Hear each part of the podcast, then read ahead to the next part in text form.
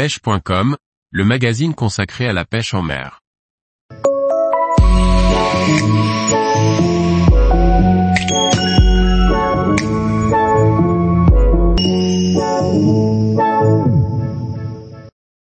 Pêche en kayak, les équipements pour s'habiller en saison froide.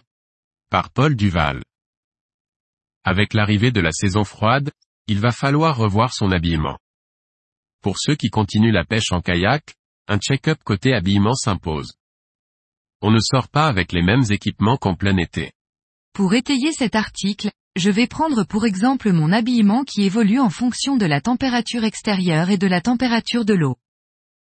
Les différents fabricants proposent ce genre d'équipement spécifique. Suivant les marques, vous en trouverez à tous les prix, de l'abordable chez les grandes enseignes par exemple, au plus cher pour les marques américaines. L'habillement va s'adapter aux conditions, le but étant d'être le plus confortable possible dans ses mouvements et de ne pas mourir de chaud dans ses vêtements. Quelques principes sont à prendre en compte systématiquement, comme par exemple Garder ses extrémités au sec. Porter des vêtements adaptés à la pratique et à ses gestes spécifiques. Mettre des barrières thermiques et étanches entre la peau et l'extérieur tout en laissant la peau respirer. Les extrémités à protéger sont l'évidence, surtout au niveau des pieds. Vous serez amené à avancer dans l'eau pour mettre votre kayak en position de départ. Si vos pieds sont trempés dès le départ par une eau à 10 degrés vous aurez envie de sortir de l'eau au bout de 20 minutes. Dans un premier temps, on va porter une paire de chaussettes techniques, les différentes matières employées pour leur confection vont les rendre chaudes, confortables, étanches et respirantes. Prenez une demi-taille de plus que votre pointure, cela permettra de rajouter une paire de chaussettes en coton dessous pour les mois plus froids. C'est la première barrière thermique et étanche et c'est ce principe qu'il va falloir garder pour le reste de l'équipement. Les pieds sont à demi protégés, on continue de s'habiller. Pour le torse, un t-shirt technique avec un tissu qui laisse échapper l'humidité de la peau. Pour les plus frileux, les vêtements de peau type thermolactyle seront les plus adaptés.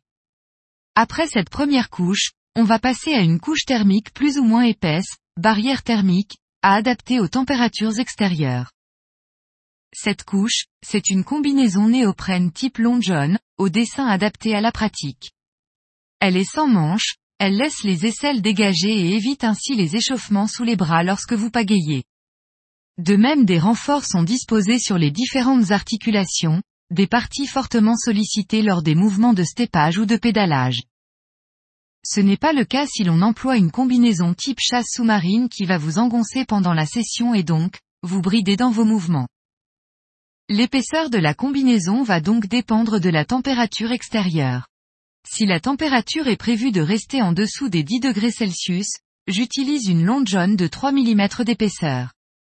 Si la température est au-dessus de 10 degrés Celsius, ce sera une long john de 0,5 mm.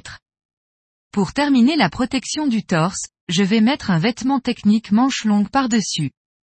Pour les températures plus basses au cœur de l'hiver, je rajouterai un vêtement polaire par-dessus si besoin. Tous les jours, Retrouvez l'actualité sur le site pêche.com.